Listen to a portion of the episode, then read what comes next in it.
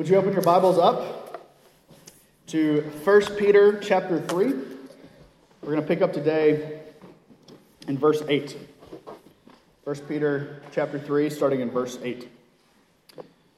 You'll remember that uh, Peter is written in three broad sections, separated by the word beloved. So we saw that word in uh, chapter 2, verse 12, and so we're marching through this second section. Now, today, we've been, we've been going through these various uh, admonitions and instructions to certain specific groups of people in the church. And now, today, Peter actually turns and he speaks to all of us. He says, All of you, at the beginning here. In particular, what Peter wants us to know is how to be blessed by God. So let's pray. We'll turn to these scriptures. Heavenly Father, your words are sweeter than honey. They're a lamp unto our feet and a light unto our path, and they feed our souls. So, Father, this morning, would you feed us with your word? Would you enlighten us with your word? Would you change us by your word? By the power of your Holy Spirit, would you show us how to walk in your ways this morning? We ask all this through Jesus Christ, who is our bread of heaven, who feeds us, who is the Word of God Himself. We ask in His name. Amen. 1 Peter chapter 3, starting in verse 8. Hear the word of the Lord. Finally, all of you have unity of mind, sympathy, brotherly love, a tender heart, and a humble mind. Do not repay evil for evil or reviling for reviling, but on the contrary, bless. For to this you were called, that you may obtain a blessing. For whoever desires to love life and see good days, let him keep his tongue from evil and his lips from speaking deceit. Let him turn away from evil and do good. Let him seek peace and pursue it. For the eyes of the Lord are on the righteous, and his ears are open to their prayers. But the face of the Lord is against those who do evil. Now, who is there to harm you if you are zealous for what is good? But even if you should suffer for righteousness' sake, you will be blessed. Have no fear of them, nor be troubled. But in your hearts, honor Christ the Lord as holy, always being prepared to make a defense to anyone who asks you for a reason for the hope that is in you. Yet do it with gentleness and respect, having a good conscience, so that when you are slandered, those who revile your good behavior in Christ may be put to shame. This is the word of the Lord. The grass withers and the flower falls, but the word of the Lord stands forever. Christians today throw around the word blessing a lot. Um, but I'm not really sure we know what it means. We have a really casual approach to the way that we, we use the word blessing. Maybe the two most common places are when people sneeze, or maybe when you're being a little sarcastic. But in the Bible, blessings are dead serious, and they're dead serious because they're powerful. Blessings, biblically, are effective promises of God's grace and favor. In the Bible, to be blessed means that God is on your side, that He'll protect you. And to miss out on blessing is to be separated from God, to be outside of His care. Consider the story of Jacob, Jacob and Esau. We'll return to this story several times today.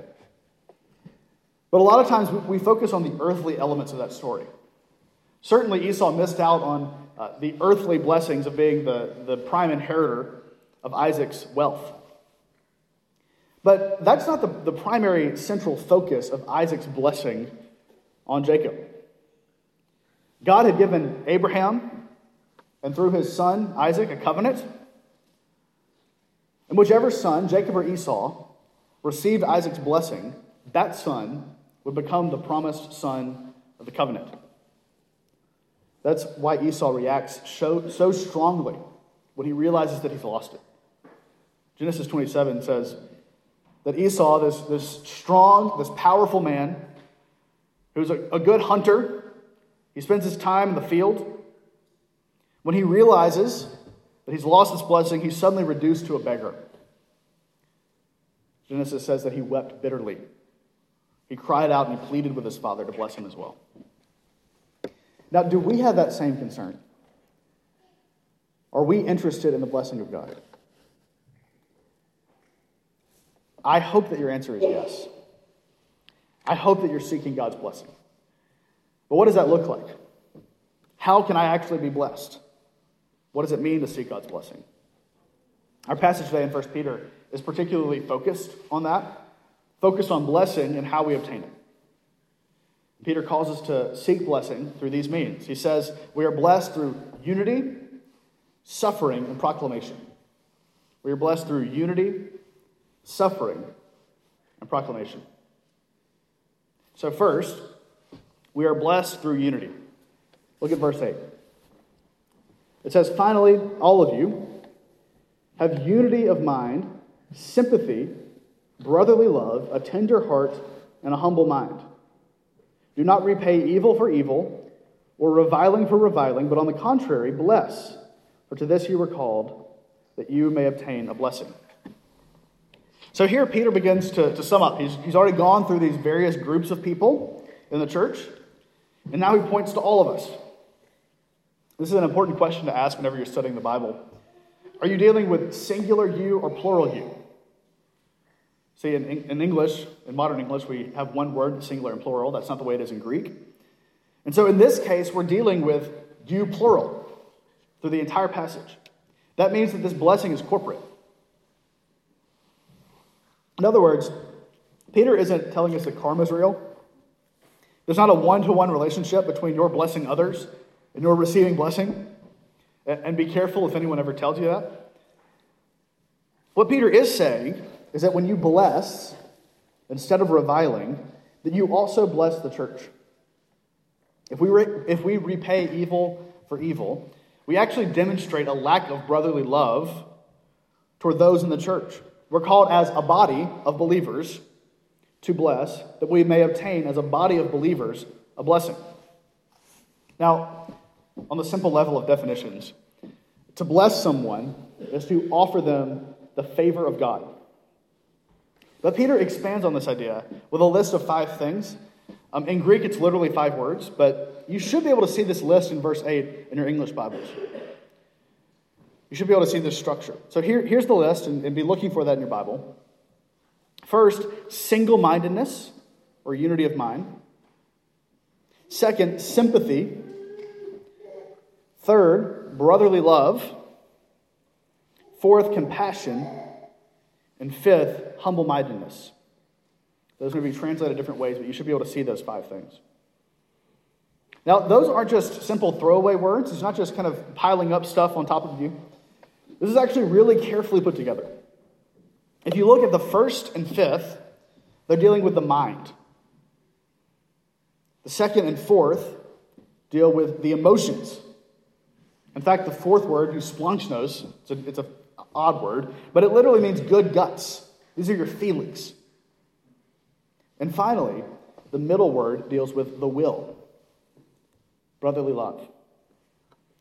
So, what Peter's doing at the end, he's, he's got the whole person in view our mind, our emotions, and our wills.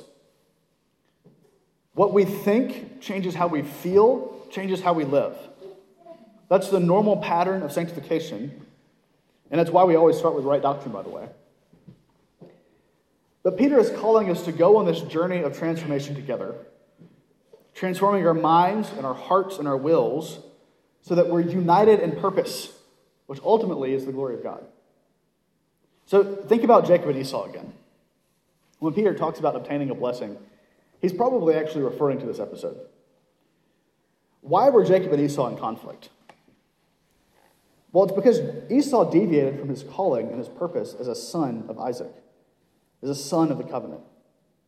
He did not share the mind of his brother, because Jacob, even Jacob is a flawed character. His name means deceiver. He's, a, he's not the, the perfect uh, covenant son. But Jacob understood who God was and the importance of receiving the covenant blessing. Esau did not. Esau did not have compassion on his brother. Instead, he, he consistently had contempt on his brother. He didn't have good emotions toward him, he had bad emotions toward him. Finally, Esau did not will Jacob's good, which is what love is to will, to desire the good of another person. All of Esau's actions are self serving. And his lack of love for Jacob reveals a lack of love in the covenant promises of God. And so he rejected his birthright. And he sold it for a bowl of soup. So, what kind of church are we going to be? Are we going to be a church that blesses or curses? Are we going to be a church that loves right doctrine? Are we going to be a church that has compassion on one another and our neighbors? Are we going to be a church that demonstrates brotherly love? My prayer is that we will be. Now, I can't make that decision for you. Your elders can't make that decision for you. This is a command to all of us. We're all commanded to bless one another in these things. And we all have to pull in the same direction if we want to obtain the blessing that's promised. We are blessed through unity. Second, we are blessed through suffering. Look at verse 10. Verse 10 Whoever, for whoever desires to love life and see good days, let him keep his tongue from evil and his lips from deceit. Let him turn away from evil and do good. Let him seek peace and pursue it. For the eyes of the Lord are on the righteous, and his ears are open to their prayer. But the face of the Lord is against those who do evil. Now, who is there to harm you if you are zealous for what is good? But even if you should suffer for righteousness' sake, you will be blessed. Have no fear of them, nor be troubled. So, verse 10 begins with the word for. Now, this lets us know that what we're about to get is connected to what goes before. Namely, what Peter is telling us is what this blessing that we're, we're called to obtain actually looks like. And to do that, he quotes from Psalm 34. And he really gives us a masterclass in how New Testament Christians should interpret the Old Testament. When David wrote this psalm, David was probably primarily thinking about his immediate needs. He was probably thinking about how to not be killed by the Philistines on one side and by Saul on the other side. He wants a long life and good days on this earth. But Peter actually turns this around. Peter wants us to say that this psalm is not simply about this life, but the life to come. The life that we're to love as Peter has already laid out in detail throughout the rest of the book, is the life that Christ promises in the gospel a life in eternity, a life in heaven. Christ is hidden all over the Old Testament, and a proper Christian interpretation sees these things. And if we're looking for Christ in the Old Testament, we will actually find him there because he is there. So, this psalm, which contains the promise of new life, is set in the context of human suffering. And this is a suffering that Peter's audience is always facing.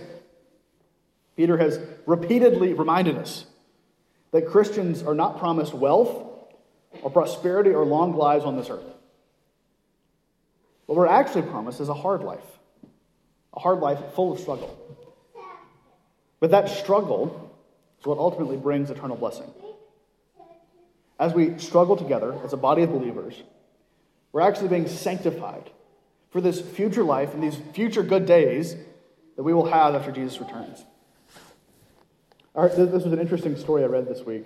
Uh, Karen Jobes is a professor and she's a, a commentator on this passage. But this is a story she told. She said, When I asked students in, in class one day to come up with specific practical examples of how someone might bless an adversary, the story was shared of a Christian soldier living in a barracks with his unit. Each evening, when he would read his Bible and pray before going to sleep, he was reviled and insulted by a soldier across the aisle. One night, a pair of muddy combat boots came flying at the Christian. The next morning, the hostile soldier found his boots at the foot of his bed, cleaned and polished and ready for inspection. Several soldiers in this company eventually became Christians as a result of the inner strength of the one who could return blessing for insult. Now, it would have been easy for that Christian soldier to throw those boots back across the room, to, to to throw it back and to, to yell and to scream and to respond with reviling. But instead, he did good. He showed love toward his reviler. Now, did that Christian soldier gain anything personally from doing that? Uh, not really. He didn't get any richer. He didn't get any uh, material blessing. I mean, his name isn't even mentioned in this story. But his act of blessing toward his reviling neighbor brought blessing to the whole church. The church was actually enlarged. People became Christians because of what he did. How do we respond to those who seek to harm us? Because that, that reveals the kind of inheritance we're seeking. If we love life, and if we seek good days, if we seek peace, that will express itself in our everyday actions. When we give ourselves fully to God's kingdom, we have no fear of those who can hurt us now. Instead, we have compassion on them. We love them. We do good to them. And that way, our suffering actually brings blessing on the church. It sanctifies her and it prepares her for the final day of the Lord. If our focus is eternal, it gives meaning to our suffering. And it makes our suffering a vehicle for blessing.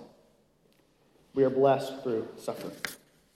Third, we are blessed through proclamation. Look at verse 15. But in your hearts, honor Christ the Lord as holy, always being prepared to make a defense to anyone who asks you for a reason for the hope that is in you. Yet do it with gentleness and respect, having a good conscience, so that when you are slandered, those who revile your good behavior in Christ may be put to shame. Now, I imagine at some point you may have memorized uh, verse 15. It's a common kind of VBS verse. Most commonly, it's used as kind of a proof text for formal apologetics, for debating atheists in the town square. Now, I think that's a perfectly legitimate use of this passage, but not all of us are called to do that. Not all of us are called to debate. Not all of us are called to formal apologetics. In fact, I would, I would probably say that that's a calling that's only really found in a handful of people. Probably none of us in this room are called to that particular thing. But this passage isn't just addressed to those people, it's actually addressed to the whole church. So, what does that have to do with us? What does it mean for us? Well, there are two things to think about. First, our heart in proclamation, and second, the hope we proclaim. Peter tells us to honor Christ in our hearts as holy. He tells us to speak with gentleness and respect. And that actually echoes language from his admonition to wives, by the way. He tells us to have a, a clear conscience before God. This is really easy to miss because we get focused on this defense thing. But the central command in the passage, the thing that we're actually called to do first and foremost, the, the do this part of the verse, is not to defend the faith. The central do this part of the verse is to honor Christ. Now, there are lots of people that have gotten famous for their apologetics, for their defense of the faith, for their evangelism. And we also applaud those people for their strong stands on orthodoxy and biblical truth. But the temptation is always to fall to divisiveness and contentiousness. You've seen this kind of person before. It's the kind of person who's very quick to divide over small issues. They don't place a priority on main things. Instead, everything is on an equal level of equal importance in their minds. Just one example from Presbyterian history. In the 1930s, the Orthodox Presbyterian Church, a body that still exists today, was formed in response to liberalism in the Northern Presbyterian Church at the time. And they did that for good reasons. Some of these men had been, uh, their credentials as ministers had been revoked for their stands on orthodoxy. And so in 1936, they formed this new denomination. And I think that was probably the right thing to do. But one year later, in 1937, that new small denomination actually divided again. This time it wasn't over essentials of the faith. Instead, it was over the question of alcohol and the end times. What had started as a bold stand for truth fell into divisiveness and contentiousness. And that's the temptation that we all face in our defense of the faith. But we have to remember that the first priority, the first goal, is to honor Christ in our hearts as holy. The defense of the faith is supposed to be a blessing to the church. But if we fail in the basics of humility, in the basics of gentleness, we can actually end up causing the church damage. That might look like fighting over minor issues, or it may simply be an arrogant and unwelcoming tone toward unbelievers. When we take vows of membership, which many of you have taken in this church, one of the things we promise is to promote the unity, purity, and peace of the church. That's three things. We want to be pure, we want to be right, we want to have pure doctrine and pure piety before God. But that demand for purity does not entitle us to have a contentious spirit. We're also called to unity and peace. That's our heart and proclamation. The second thing we need to look at is what this hope in you is. Now, remember, this whole passage is addressed to all of you, the whole church. So, to, to phrase that slightly differently, we may say, uh, we could call it, we could say the hope among us, the hope that we all share. Peter's referring to that shared hope, the thing that we have in common. Well, what is that hope? Remember Psalm 34, the quotation there. The hope that we have is a long life and good days. That's eternal life in the kingdom of God. So, the key thing that you need to understand is, is that these are objective, tangible realities. I was reading an article recently on evangelism. And I don't know if you've ever, has anybody ever had a Mormon come to your door, maybe? But if you talk to a Mormon, they'll tell you that the way you know their book is true is a burning in the bosom. Now, that's really easy to laugh off. But how many, how many times do we do the same thing? It's this purely internal feeling. So often, when we pitch our faith to other people, when they ask for the reason for the hope in us, what do we talk about? We talk about how great our community is. We talk about how, how good it is that our children get good morals. We talk about how Jesus makes us feel. Now, those are all good things, and I'm not saying we shouldn't be thinking about those things, but they all miss the point. All of these things are the benefits we get in Christ, but none of them is Christ itself. If you want a good community, if you want good morals, if you want to feel good, you can go to the Rotary Club and get the same thing there. The only thing that, that we have, the only thing that we can offer to the world, is Jesus Christ, the Son of God, who took on flesh to die and to rise again and to bring us new life. That's the hope that's in us. That Jesus Christ will actually save us from sin and death. Now, I, don't know where this maxim originates, but I think it's true. What we win people with is what we win people to. What we win people with is what we win people to. So often, churches go to ridiculous lengths to get the world through the doors. Some churches do smoke and light shows. Some churches pander to political parties. Some churches neuter their doctrine and don't talk about controversial things to make it palatable to the world. But is that biblical? Is that what God calls us to do? Church, if, if we want to be blessed, and particularly if we want to be blessed to see people coming to faith in our midst, we have to give them the only thing that we can actually offer, and that's Jesus Christ. What we win people with is what we, is what we win people to. So let's win people with Christ, who suffered and died for us and let all those other things pass away. We are blessed through proclamation. Now to return once again to, to Jacob and Esau. Esau despised his blessing, but Jacob sought after it. Toward the end of his life, Jacob was preparing uh, to face Esau after many years. Remember that Jacob runs away, he goes to Laban's house and marries his two daughters. But now, in his old age, Jacob is going back to meet Esau. And before he crosses the river to meet Esau, the night before he does that, Jacob wrestles with God. At the end of the wrestling match, God told Jacob to give up. But Jacob wouldn't let go. He said, I'm not going to let go unless you bless me. Do we desire blessing like that? Are we willing to cling to God in the face of all adversity? If we are, then God blesses us. He gives us a new heart and a new life in Christ. When God blessed Jacob, Jacob spent the rest of his life with a limp. And that limp became a visible sign of God's blessing on his life. For us, we know that we're blessed when we're unified in love. We know that we're blessed when we suffer together. We know that we're blessed when God's name is defended in our midst against detractors. If we want to be a blessed people, then we need to seek those things.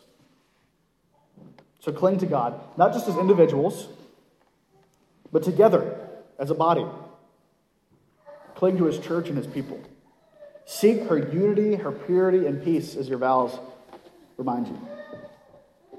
Defend his name and seek to suffer together well. Do this, and we will obtain his blessing as his people. In the name of the Father, and of the Son, and of the Holy Spirit. Amen.